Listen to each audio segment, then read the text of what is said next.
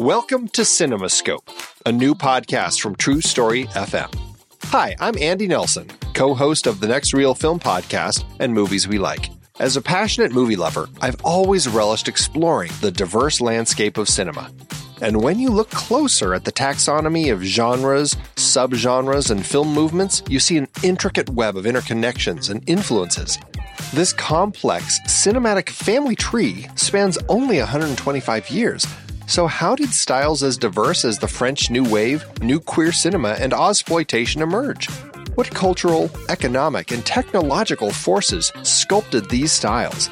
And what hidden threads unite them all as part of the same fantastic art form? Those questions sent me on a journey to explore each style and trace their impacts, all to better understand the bridges between different styles. And that led me here to CinemaScope. In each episode, I'll be exploring one particular genre, subgenre, or film movement in depth, inviting expert guests to help us all better understand what defines that style, how it came to be, and what branches it, in turn, influenced on this big cinematic family tree. For example, how did German Expressionism shape American film noir? What's the difference between Westerns, spaghetti Westerns, and Brazilian Nordesterns? We'll examine the economic and socio-political forces that birthed categories like blaxploitation, and we'll spotlight visionary films and directors key to the evolution of different styles. So join me as we explore the complex forces that shape film's evolution and appreciate the diverse creativity possible in its relatively brief history. Let CinemaScope be your guide to understanding this art form we cherish, how its genres blend, bounce off each other, and advance a rich tapestry of storytelling innovation. Together, we'll gain a deeper appreciation for this wondrous, shape-shifting medium. Our journey begins soon. Be part of this adventure by subscribing to CinemaScope today.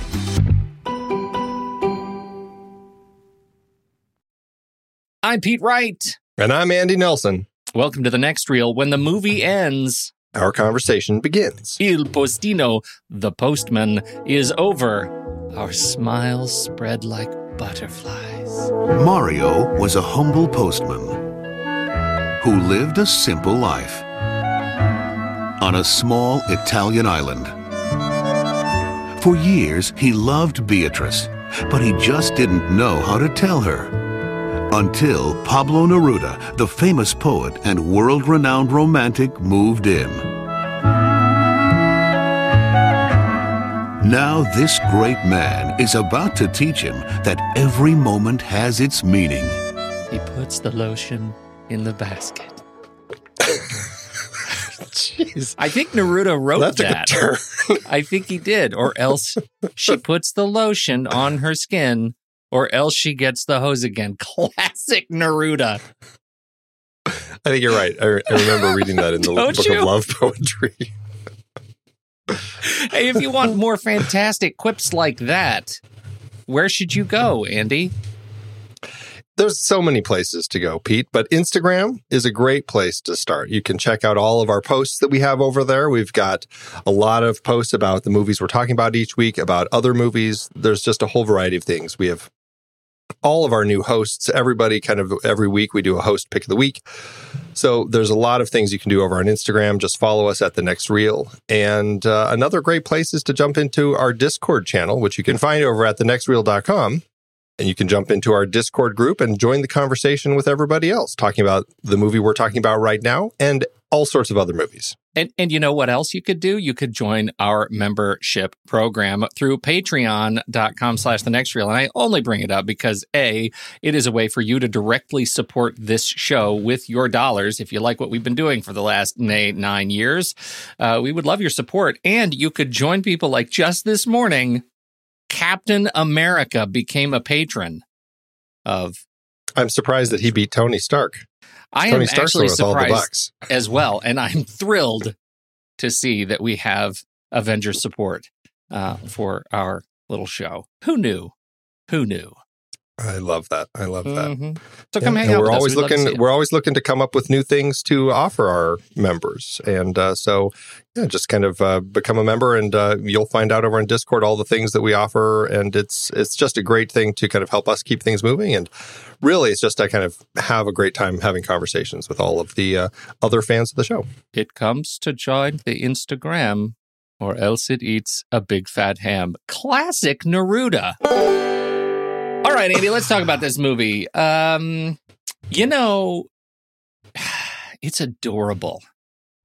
Is that, does that minimize my feelings about this movie? It's just so cute. Come on. It's very sweet, very kind of, it is just a very kind of pure little story. I really do enjoy it. It's a romantic, we call it a romantic comedy, an Italian romantic comedy. Did you laugh enough for it to be a comedy?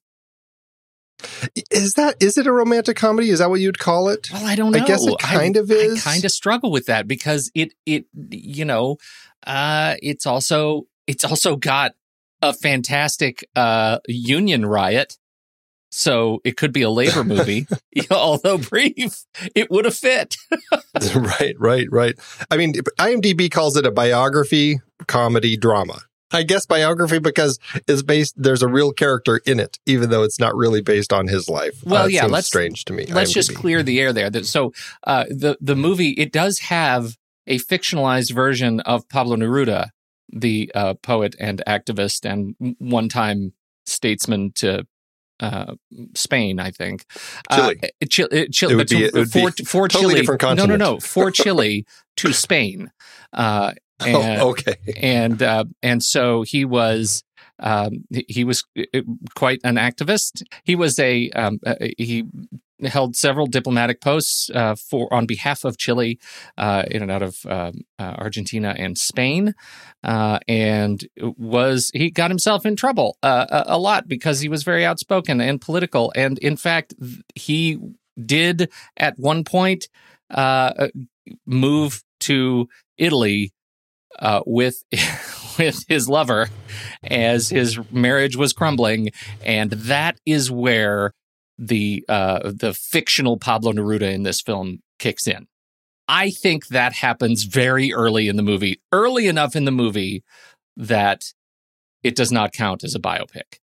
Yeah, I think it's a stretch to call it a biopic because it's not even about him. I mean, it's a fictionalized, and honestly, it's so fictionalized that if you talk to anyone who knows anything about Pablo Neruda, I'm not really one of them, but generally people who are will say, this is all bunk. Yeah. There's nothing here that really lines up with anything in Neruda's life. And so I think IMDb should pull biography off of the label for this particular film. Comedy drama, away. Sure. I'm going to go with comedy drama. And the romantic part, I actually don't know who the romance is between. Is it between Ruopolo and Beatrice, or is it between him and Neruda? He's got a serious Pablo crush in this movie. And it's delightful because he is dopey and charming and clumsy and just truly, truly lovable. And even more so after seeing the movie and then reading his story about how he, made the movie and his enthusiasm for the movie and his sad, sad end. Yeah, really tragic, very tragic. It's a thrill that he was able to kind of get this passion project off the ground, even if it essentially meant his death. It was a tragic story about Massimo Troisi, the actor and who plays Mario, and really kind of brought this project to life. Before we go too far down the story of Massimo and kind of the creation of this film, let's just kind of take a step back and look at some of these bigger questions about this particular series that we're in. We're looking at foreign language films nominated for Best Picture. It's been 21 years since the last foreign film was nominated for Best Picture, which was Cries and Whispers, which we talked about last week. It is now 95, and here we are, 94. And here we are with this film being nominated.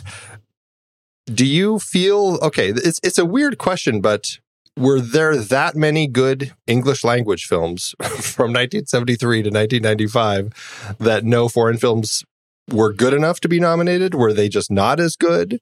Or, I mean, and this is kind of, I don't think we'll be able to answer this.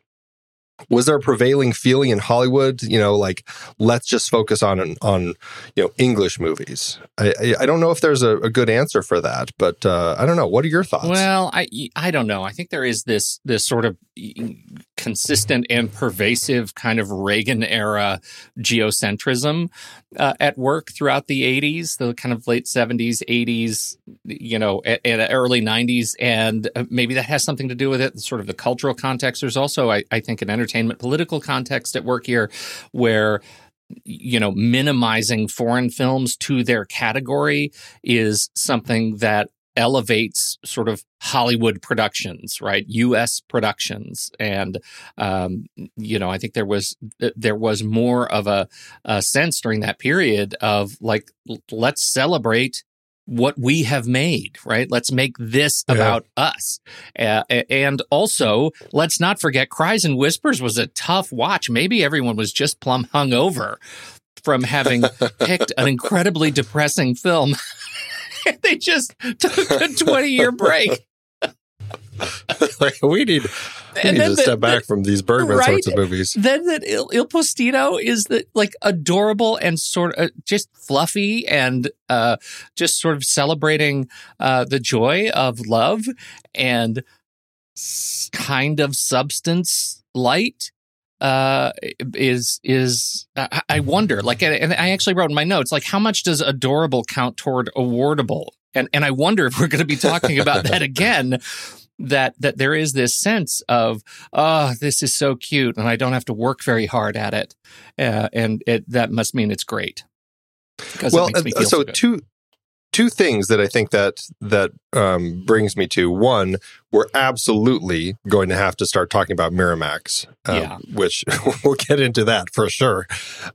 Two, in context of Best Picture, what does it really mean for that award? Does it make sense for these smaller films like this? And I mean, it happens all the time. It's not like some obscure thing that this film happened to be this small film that got nominated. It certainly picked up in the 90s into the 2000s as we started seeing some, there was always kind of the token indie film thrown in that was something that really caught people's hearts. But was it Best Picture? It's what does it mean to be a Best Picture? I think it's fine, I guess, for a small film to be noticed, but there need to be more to it to say, hey, this is actually a Best Picture, not just Best Script, not just Best Performances, Best Direction. What is it to really mean Best Picture? Yeah, and that's a great question. And I don't know that you can actually answer that question unless you talk about it in the context of the other films that it's nominated against. Do you want to just run through the list quickly and we'll talk about the award standing later? The films nominated for Best Picture this year were Apollo 13, Babe, Braveheart, which won, and Sense and Sensibility, along with this. Mm-hmm. This film did not get nominated for Best Foreign Language Film because Italy submitted a different film, which was called The Star Maker. Giuseppe Tornatore directed that film. He had a big splash with Cinema Paradiso a few years before, and my hunch is that they felt like, let's get him in again, even though The Star Maker was, I didn't think, a great film. Antonia's Line won Best Foreign Language Film. All Things Fair, Dust of Life, and O Quadriglio were the other nominees for Best Foreign Language Film. Not a very strong lineup of foreign language films this particular year. And let me just run a few other films that came out this year. Seven, 12 Monkeys, Toy Story, Dead Man Walking, Leaving Las Vegas, Heat, The American President, Get Shorty, Before Sunrise, Casino, My Family, Mi Familia. There's another film with an English-Spanish title. The City of Lost Children, Nixon, Richard III, Mighty Aphrodite. Yeah. Strong year. A lot of strong films. Right. This is the film that was the little film that snuck into the Best Picture. And I guess you could argue Babe also. Yeah. Kind of, the kind of obscure thing getting nominated. So I don't know. I mean, I struggle with the idea of Best Picture and what it really means. And I think this is why a lot of people become really frustrated with the Oscars and with awards in general, because it's less about what's really the Best Picture of the year. What's the film that's actually going to still be remembered 20 years down the road? Instead, it becomes, Which film had the most marketing behind it in that particular year, the money to kind of push for those awards, nominations, and wins? And I think that's the thing that people really get frustrated with. Well, and to confuse voters, right? I mean, and this film is a great example of that. That is, you know, this one is simple and small and cute and wonderful. And there are so many other great, heavy, big films that they just don't know what to do. And this one stands out like a bright, shining light. And so it's easy to vote for this one, I think. And also you kind of like, if I put myself in the head of like a voter, having seen all those movies, I think, oh, you know, this is going to be my statement vote. This was such a great film and has so much heart. I'm going to vote to this. I'm going to make a statement. I'm going to, you know, tell people I voted for the small movie. I just sort of feel that sense of you know, you're doing a good thing for the little movie. And I think, you know, we sort of buried the lead a little bit about Massimo. Do you think his story, right, losing his life after post-production, you know, suffering through his heart condition during the production of the film, right? Do you think that story then plays into the kind of economics of award choice? I absolutely do. And I think that's the sort of thing that, now I guess we may as well talk about Miramax and the marketing machine behind them, that they really started pushing right around this time. I mean, Miramax really started in the 70s, I think 1980, they really started distributing films. And a lot of what they latched onto was foreign films that they would acquire to kind of rework a little bit to fit American sensibilities and the audiences. That's really kind of how they started.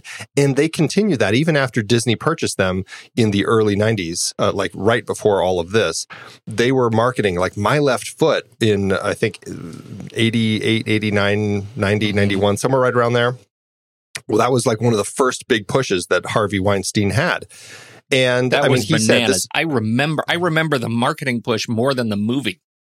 He had Daniel Day-Lewis go speak to like the Senate Committee on Disabilities Act. Mm-hmm. I mean, that's the sort of marketing that he was using to really kind of push these things. Weinstein had this to say in Peter Biskin's book, Down and Dirty Pictures. In those days, the studios had a lock on the Oscars because none of the indies campaigned aggressively. The only thing that we did to change the rules was, rather than just sitting it out and getting beat because somebody has more money, more power, more influence, we ran a guerrilla campaign. And then Biskind went on to say, this meant putting on meet-and-greet events where Academy members could meet Miramax film talent. Weinstein even convinced director Jim Sheridan and producer Noel Pearson to move to L.A. from Ireland so they could more easily attend such gatherings for My Left Foot.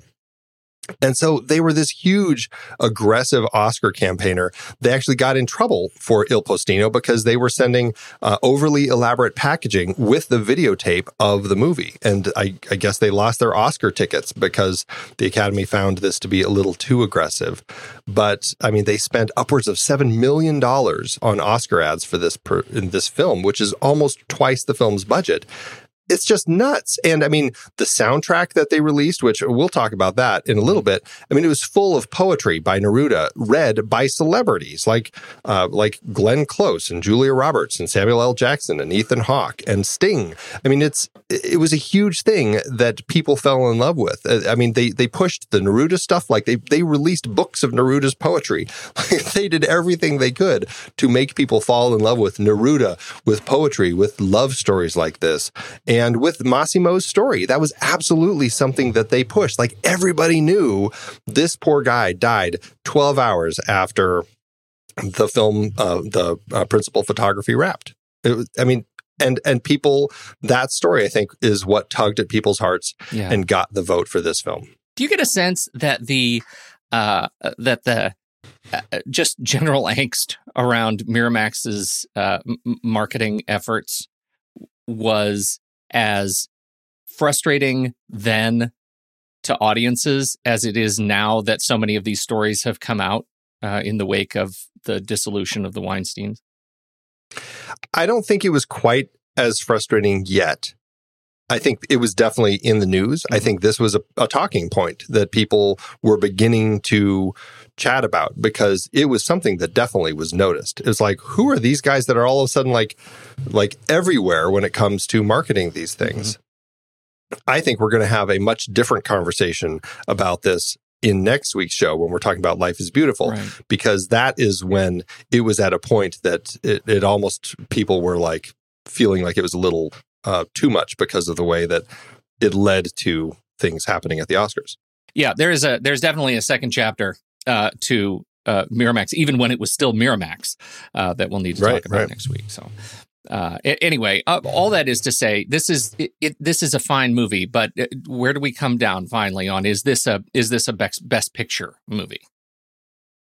You know, I love the poetry. I totally fell in love with this film when I saw it. I loved it. It introduced me to Pablo Neruda and what he had written. The film is just sumptuous and just kind of very sweet. Like you've said, it's adorable. There's this passion to it. I don't think it's best picture quality. I think that it's a fine film. I enjoy it, but I think there are far better films that should have been nominated. I would say if you look at the lineup for best foreign language film, I watched all of those in preparation for this as well. Antonio's line, yeah, I liked that one. Dust of Life, I think it's kind of an important film. U Quattrillio, that was a really interesting one. Drop All Things Fair and drop The Star Maker off of the list. Just, you know, not films that should be on there. Put this film on there. Put The City of Lost Children on there. Mm-hmm. Both of those films are far more worth it being put on the best foreign language film than as best picture. So that would be what I would, my rewrite of history. Talking about the film itself, it has this sweet little fable kind of love story vibe to it. Talking about Troisi's character, right, as the postman, there is a sense of wonder that he brings to this character. He doesn't want to be the fisherman's son. He doesn't want to take up his dad's role. He wants to do something with more meaning in his life. And so he just goes out, he tries to find a job, and he gets the job of being a postman, a postal delivery worker for the one house in this area, which is Neruda's house. Bring Neruda his fan mail. Neruda has just landed here. Bring him his fan mail. And over the course of this relationship, our hero here discovers that he wants to be a poet. And he makes a dramatic, nay, overnight transition from being the kind of schleppy doofus to having an incredible way with words. This is a superhero origin story of the ages for poets because he's great. I fell in love with him from his poetry. Beatrice never had a chance. Right. The thing about this film that I think is interesting, and this is why I struggle with calling it like a romance or a love story. I definitely think that's a part of it, but I don't think that's what the story is. I think this is a story about a person who is lost. They have not figured out who they are. It's like they're unmolded clay.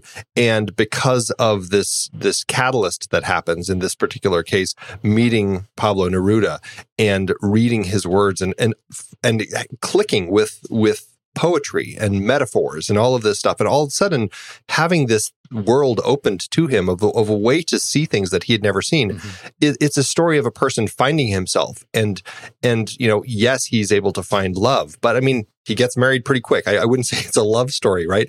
He gets married pretty quick.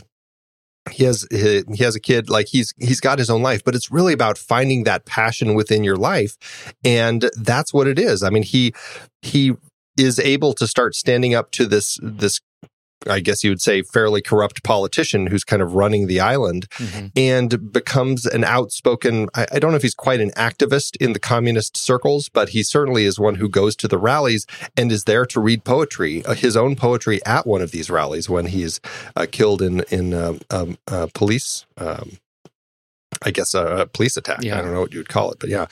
I feel like it's a story about finding yourself and through these words that Neruda wrote. And Neruda, I think it's important that he was the one who was picked because he is a poet who wrote amazing love stories, but also was a very political figure. He was in the communist circles and he wrote just as much in those circles as he did about love. Exactly. In so many ways. And this is like the traditional Shazam story, right? It's like Mario says Shazam and becomes Pablo Neruda. That would be a story. It is Neruda becomes the vessel for unlocking the true identity of our hero, right? I mean, that's the transformation we're looking at. And that's why, you know, in the beginning, I said it's a little bit confusing when you watch this because, you know, there is this traditional, like, sort of lusty love story that Mario wants to get with Beatrice, but also his true attention and the most of the narrative of the story. We know how the sort of traditional romance is going to play out. Like you say, it happens pretty quickly.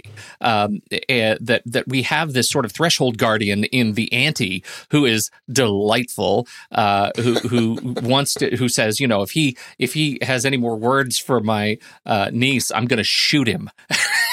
It's just really beautiful.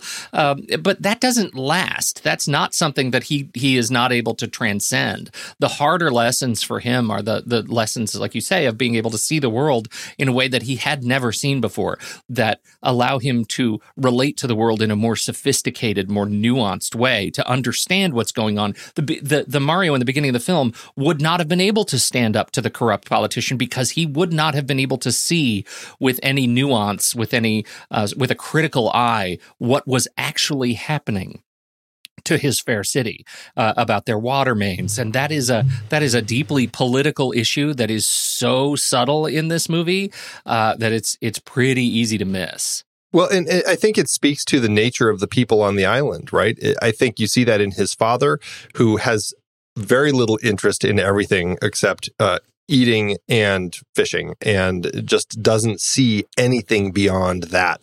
And to that extent, that's how everybody on the island lives. Right. They are very much kind of like a much more basic level of people. It's almost like just like the animalistic base level where it's just survival. Mm-hmm. I'm going to eat my food and I'm going to go catch my fish. And that's like all he can see.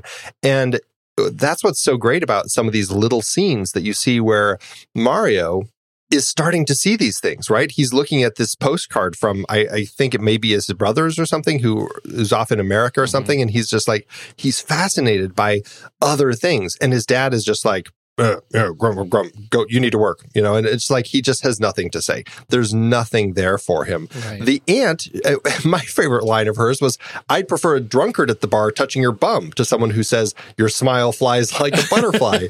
Like, it's so funny that they want to stay. And it's interesting because later Neruda, when they hear him on the news after, or in an interview in the newspaper after he's left the island, he talks about how it was so nice to be there and just be with the simple people.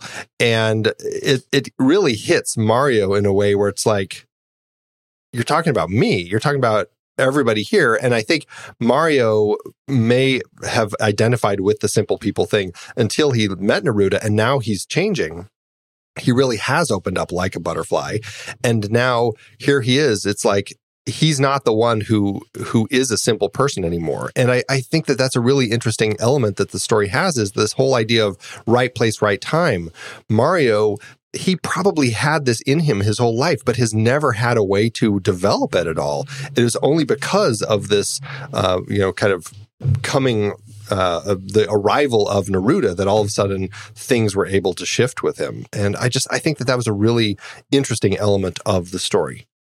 Yeah, I mean, that's the whole concept of this, using this character to unlock the sort of deeper, sort of secret understanding powers that have been so limited by context, culture, and family. And I think it's really powerful. We also have, you know, what comes with Neruda is that he's a noted communist, and there is a deep misunderstanding of communism in this island community, which I think is fascinating, especially because Mario ends up moving more in that direction the more he learns about the world by way of Neruda. What do you think? Sorry, hold on. I got distracted because I had written down, I was trying to prepare for what you had were starting to say. And then I got distracted by eating babies. And I'm like, where did this idea of eating babies come from? I want to talk about that. I looked that up too. And it's horrible, but I get it. Like, I get it. And you have to imagine in this period of sort of 1970s, right? Kind of between 1950s and 70s, that this myth is actually something that they're still kind of latched onto. And, you know, it likely comes from the Russian famine of 1921-22. 5 million people reportedly died in this famine. And there are many reports of cannibalism that just sort of sprung up across the region, across the period, as they're struggling with food. And that became a central tenet, not of the famine, but of the communists who lived predominantly in the region, linking political ideology with global reality. I think is a funny mark of humanity, and yet here we are. I wonder what people will say about the pandemic of 2020 in give it 30 years. Yeah, right. 30, 80, 100 years. Yeah. Right. What is that gonna look like? What myths will people say about us? Right. Holy cow. Well, I do. I think it's absolutely fascinating that they made it such a comic kind of line, that these characters who were they always put that in the mouths of the people who were either politically, quote, wrong, evildoers, nefarious, creatures, or uneducated, right? Naive. Yeah, right. That's where those myths come from. And I think it's great that we actually get to see Mario transcend the belief system of the island as he learns more. And that's great. Well, and that's what makes the film, right? Yeah. Because essentially Neruda leaves and he kind of falls off the wagon. Mm-hmm. He essentially kind of becomes, he still has his passion and stuff, but when he reads that article about Neruda and he's like, an island of simple people, what I think was great about the way that it comes to the resolution is after he reads that and he goes to Neruda's house to pack up the stuff that Neruda's secretary has asked them to ship back. Secretary is rude too. Come on. She's just rude, cold. I did not care for her. Cold. We only meet her in a letter, and I still don't care for her at all. She was very, very cold. Mm-hmm. Clearly never met these lovely, simple people. But this is where Mario finds the recorder, hears himself in that recording that Neruda did with him, which is very sweet, and gets the idea. It's almost like the rebirth of that. And this is really kind of the climax of the film, as he decides, I'm going to record things for Neruda. And he takes the recorder around and records the beautiful things. Mm-hmm. And he has that line later, when you left here, I thought you'd taken all the beautiful things away with you. But then he realizes that there are always these beautiful things. And this is what I think Mario learns. And this is why he's able to make that transition to the poet, the revolutionary that we have at the end, because now he's like seeing these beautiful things. He's recording them. It's just like the sound of the wind, the sound of the waves, it's the sound of the bushes. And I think that it's just such a beautiful sequence as he goes around with the recorder capturing these moments. Yeah, I do too. I think it's just terrific. And I think it's important to note their editing choices, right? The way they cut that last sequence together, it's a little bit out of order. We see him, and I think, used well, right? We see him recording all of these wonderful pieces. And we kind of know what he's doing, right? We get this great sequence of his postman boss helping him wire all the equipment to a big battery or something. And so he can do all this field recording.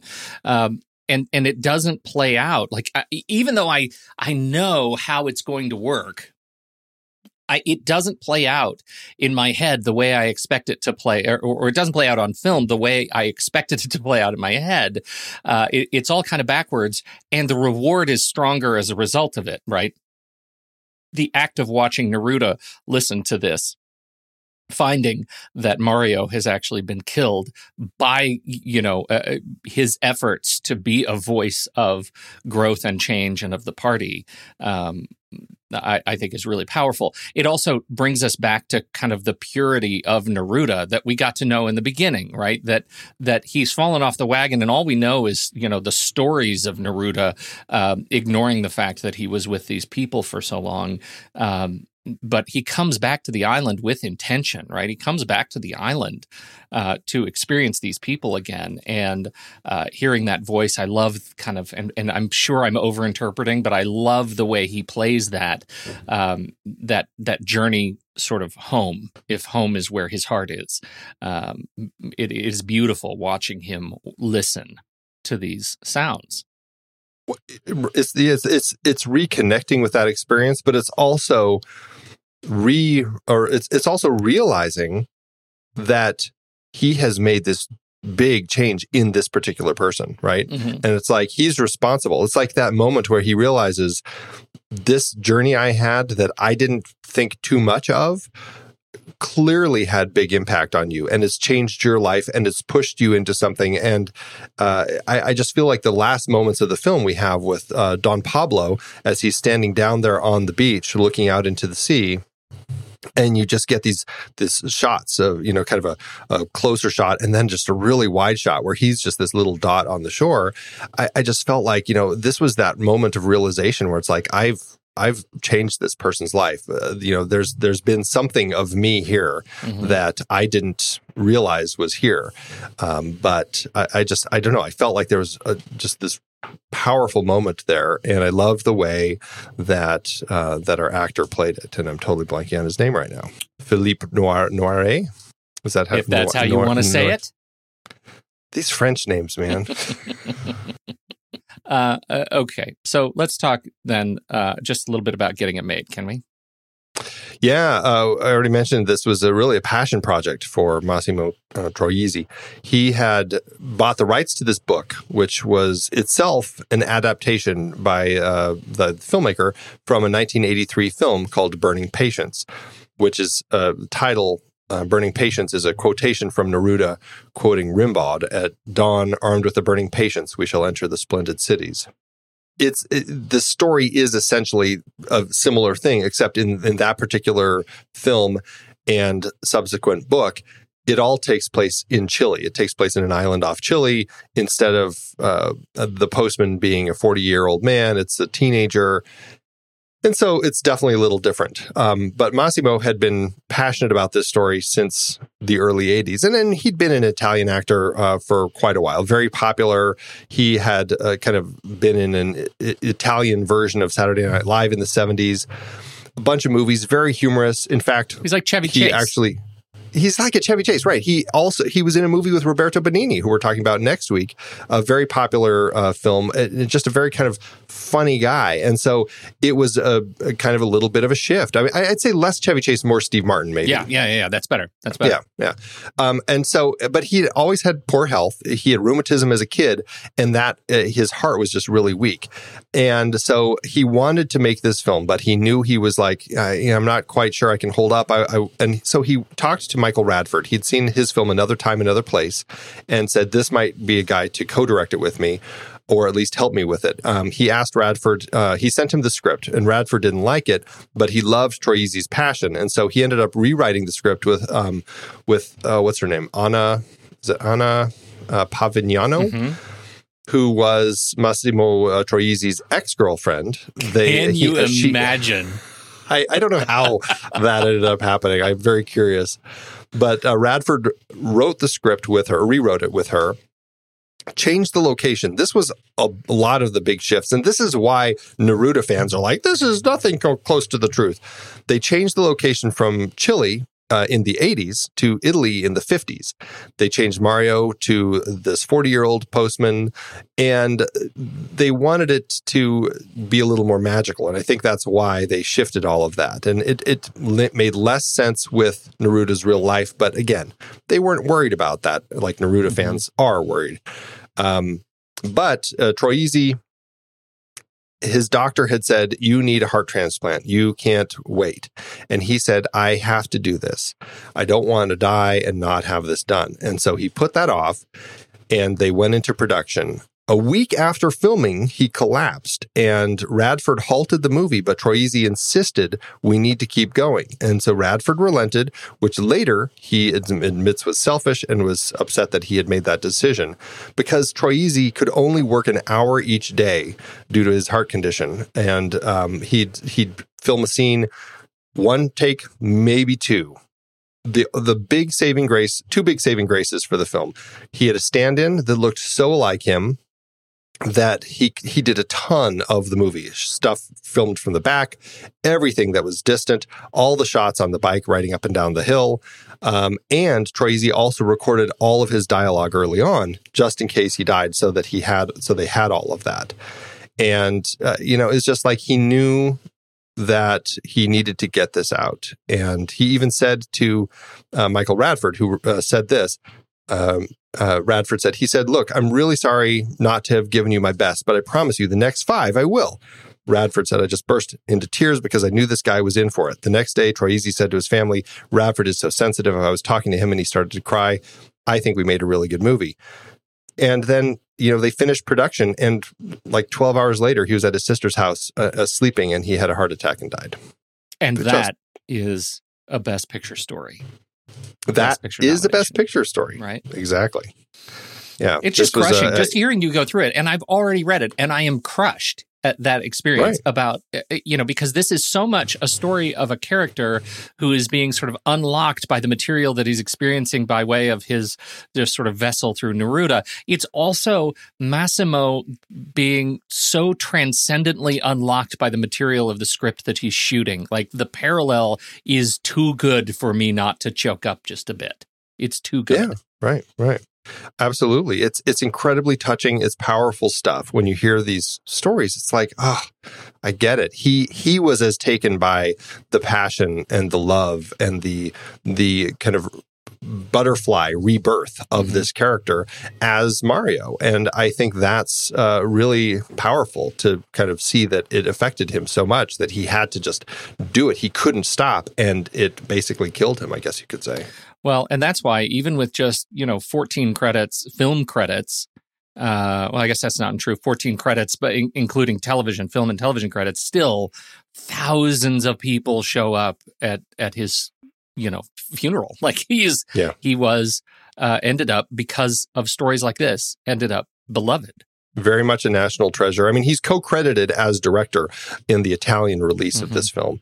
And I just think that speaks to how beloved he was, how much everybody just really kind of respected the story, the passion that he had for it.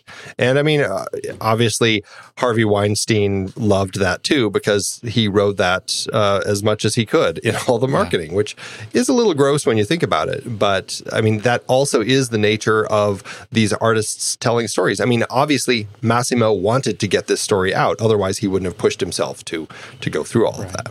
Michael Radford, a British director, Philippe Noiret, a French actor, a lot of other Italian people. It very much was kind of a love of a variety of people. Michael Radford, though, he's a director. I mean, I don't know much of him other than 1984. Like, I've never seen Another Time, Another Place. Have you seen much of his?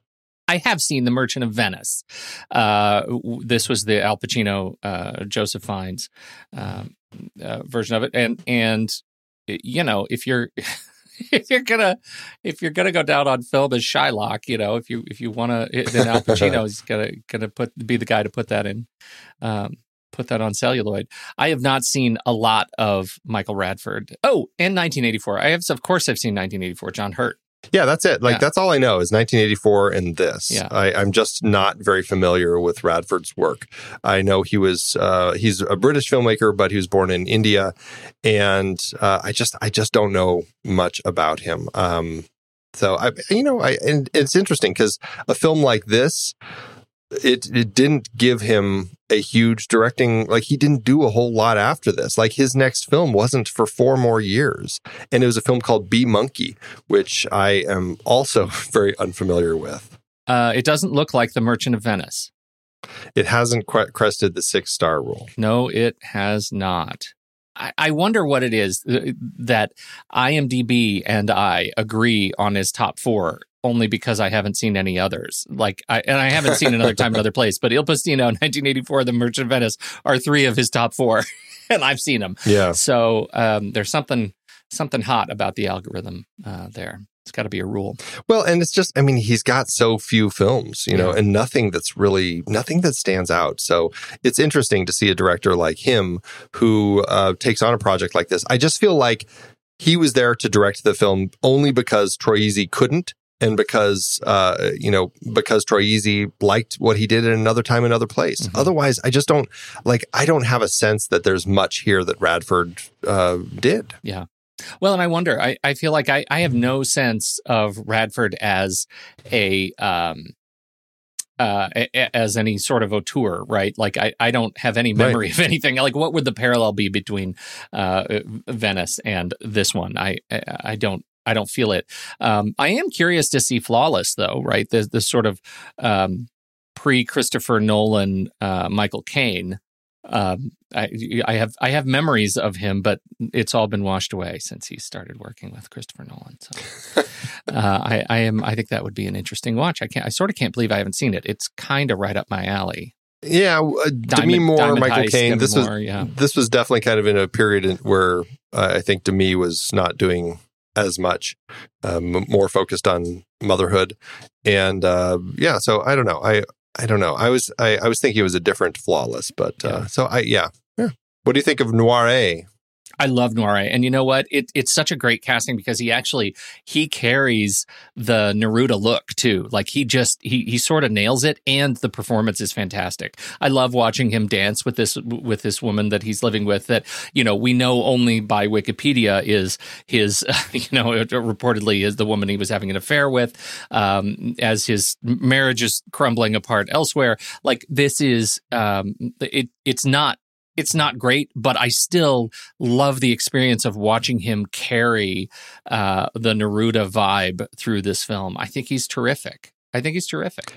He's magical in the role. Yeah. I really think he's great. I know very little of his work other than Cinema Paradiso. That's the only other thing I think that I've seen him in. And but I think he's got just an amazing face, and playing Neruda, I feel like he embodies the character really, really well. And I think that, the only other, I mean, I've only seen Neruda on film twice, I think, this, and then the Pablo Larraín film, Neruda. Mm-hmm. And that also was, I mean, that's a Chilean film played by a Chilean. And I think that Neruda also does a great job. But it's, I think that both of them bring a lot to the role. I feel like between the two performances, I think there's some great stuff there. Yeah, yeah. And of course, we have Beatrice, the love interest, the brief love interest who becomes wife and mother, and the object of Mario's affections. I think she is also terrific. She's great. She does a solid job here. I mean, I don't think it's a huge role, but I think there's enough of her presence there that she stands out as somebody very interesting. She is somebody who I haven't seen a lot of, but she was a cigar girl, and The World Is Not Enough. She's been in a Bond movie. I don't know what else. I'm not familiar with her work. She's very busy, though. Yeah, fascinating. Very busy Italian actress. And we've already name dropped the auntie Donna Rosa, played by Linda Morietti, who is just delightful and funny. Yes, character. Yeah. You want to talk about music? You brought it up earlier. Oh, Pete. I love this score. Luis Bacalov wrote, I think, just something that fits so well with Neruda poetry. I just think there's a magic to it. It's just a romance. It's just this sensual nature to it. It just fills your heart with love. I love listening to this score. I'm a huge fan of the soundtrack too. Listening to the poetry, Sting's reading is my favorite of all of them. But I just think there's some great opportunity to kind of listen to that. But aside from that, just listening to this score, I feel it fits so well with everything going on here. It's kind of the passion, the emotion, the tragedy, everything just works really beautifully. I think so too. It is one of those.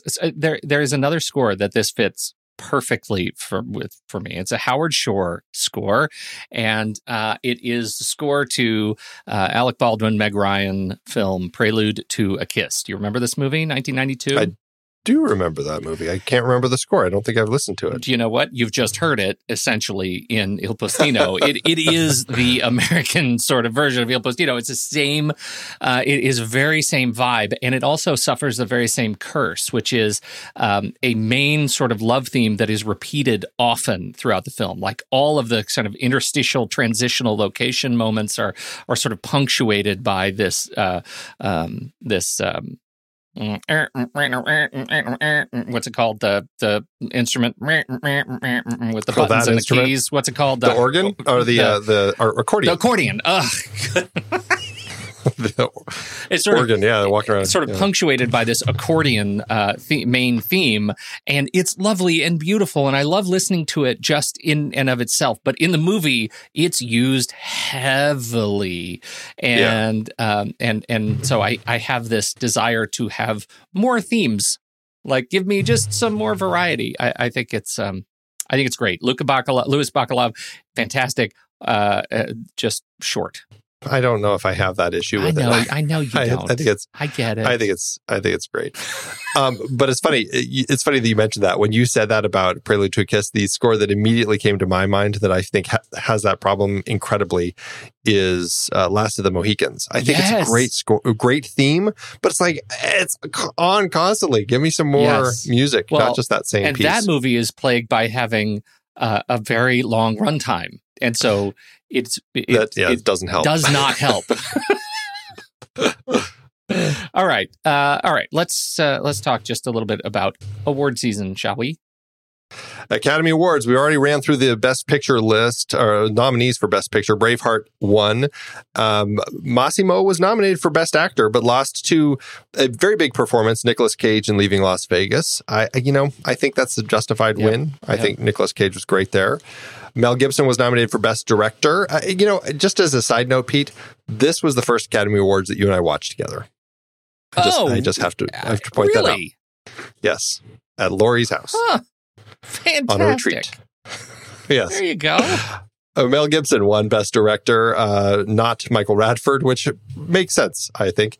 I don't think Michael Radford's direction, as we said, there's not anything there that really stands out as being special.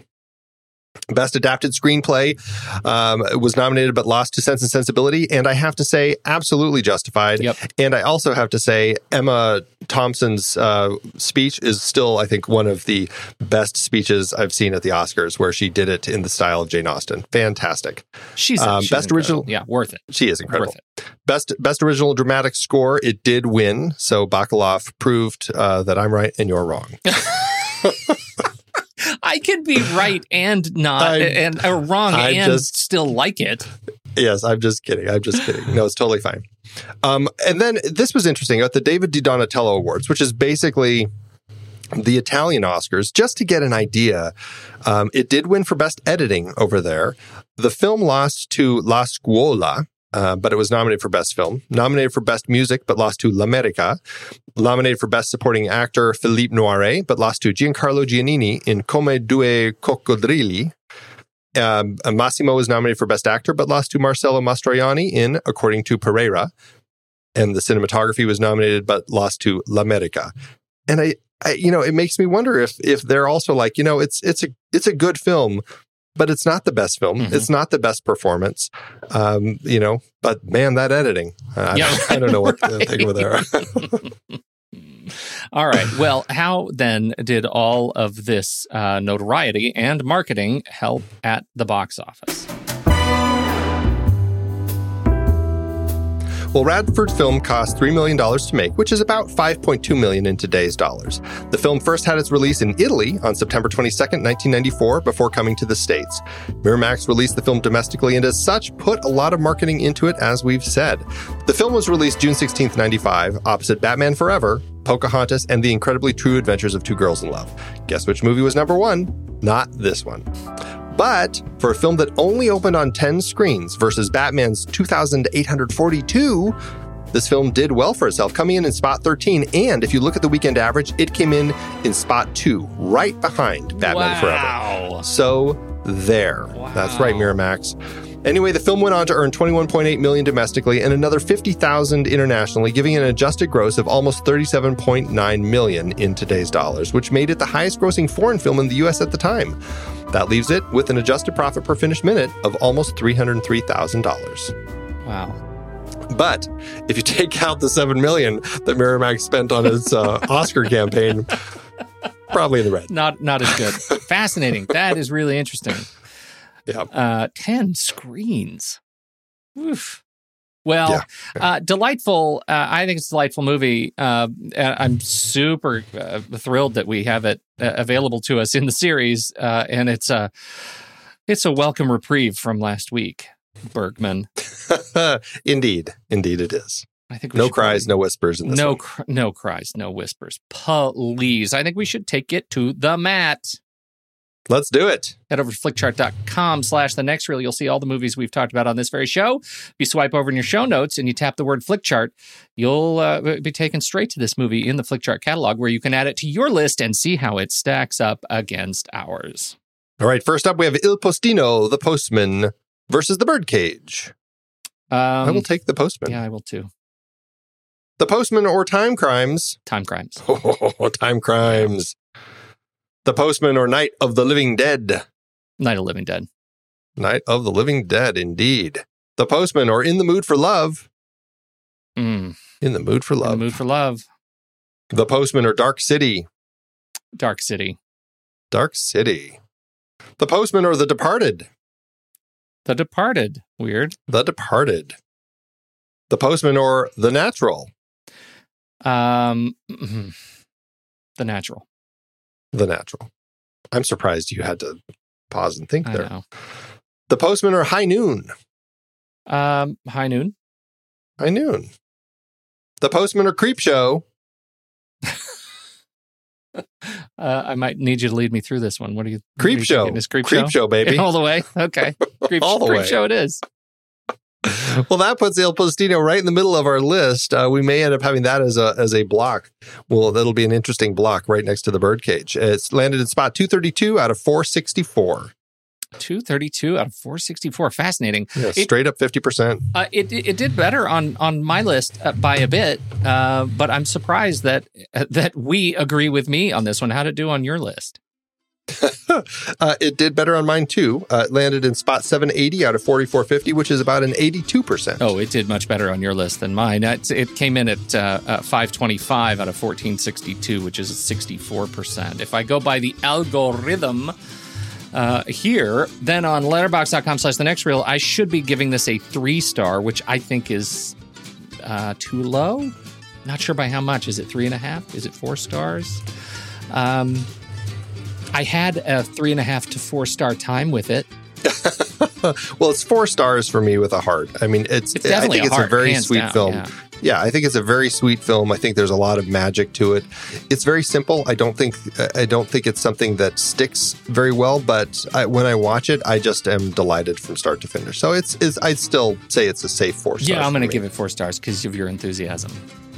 Okay, that's how much I care about the purity of our data. That's right. All right. Fantastic. So that is Il Postino, The Postman. Where do we go from here? Well, we're going to be riding the 90s Miramax train right into 1997. We're going to be looking at Life is Beautiful, La Vita è Bella. Roberto Benigni's film has become kind of controversial. I'm really curious to revisit that one and chat about it with you because there's a lot to chat about with that one. I am. Are we going to do that bonus episode where we talk for an hour about his experience at the Oscars? I just feel like we could just do a. I'd like to do a recording of that and just release it on its own as its own episode. We're going to do a movies by minute episode mini series, where we do 1 minute for each minute of Benigni's Oscar experience. It's going to be amazing. Right. Amazing. Absolutely. When the movie ends, the conversation begins.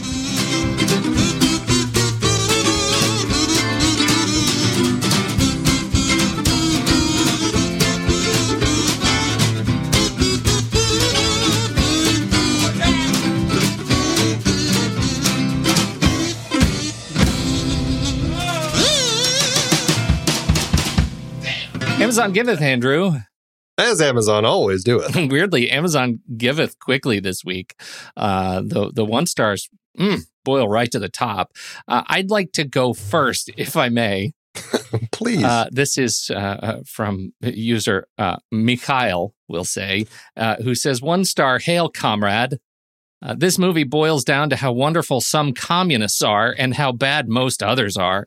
If the people that made this C blank blank P were proud of this film, they should have mentioned what it really was in descriptions online and on the film cover. If you get all warm feeling thinking of Stalin, you'll love this movie.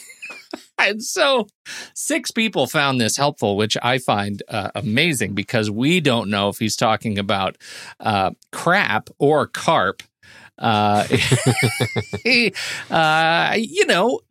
didn't feel like this was a propaganda movie. I felt like this was not even close to that. But I guess, it is what it is. Did you find some good propaganda reviews?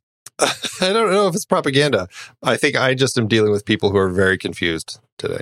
All right. I've got 2 for you, Pete. The first one, a double feature. The first one, that's because this first one is very short. The first one from Amazon customer gave it 1 star, who said, this book is boring. Thank you, Amazon customer. It's a movie, thank you. Though.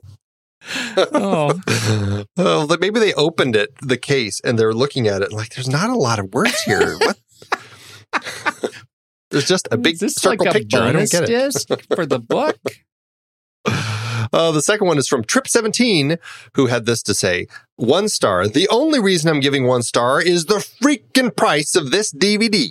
Can someone please explain to me how this DVD is priced $731.26? Was it a typo?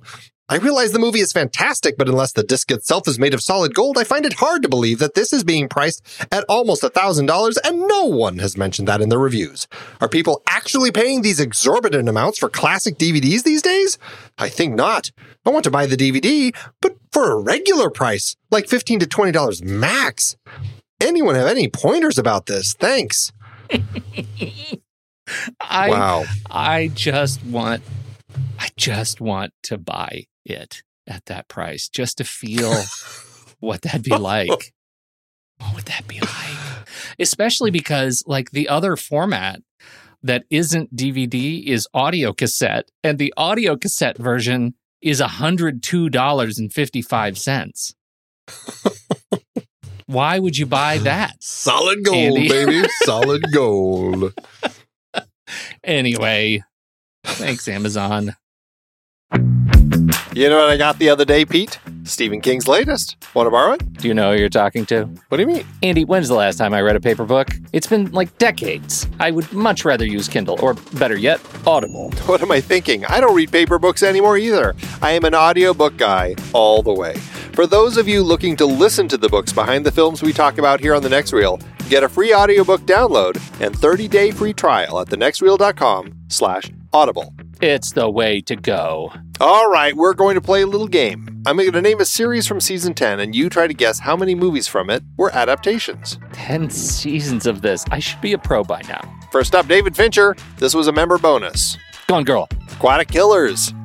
Certainly not tentacles. In the Heart of the Sea. Nice. Here's another member bonus. John Le Carre. The Russia House. Oh, I love that score so much. Here's a tough one. Soviet science fiction. Ooh. I have no idea. All of them? Not quite. Just Dead Mountaineers Hotel. Awesome.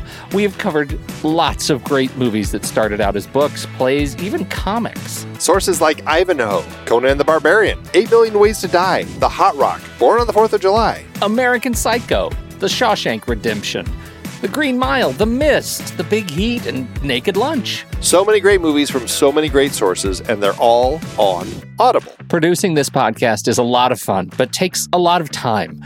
We've dropped the dynamically inserted ads because they're so annoying and have no connection to our content. Plus, they just jam those things in wherever they see fit. We listened to you when you said you didn't like them, so now we're directly appealing to you, our dear listener. Please consider an Audible subscription to help support The Next Reel and our family of podcasts. I have been using Audible along with my family for decades now. I love it, and I have read hundreds of books through it. I couldn't be more pleased with their service, and I know you'll love it too. Head to thenextreel.com/audible and get your free trial. It really helps us out, and you have a world of over 200,000 audiobooks open to you. So much great material available. Dive in with a free 30-day trial at thenextreel.com/audible. Start listening to amazing audiobooks of your favorite movie source material with your first free audiobook today. That's thenextreel.com/audible.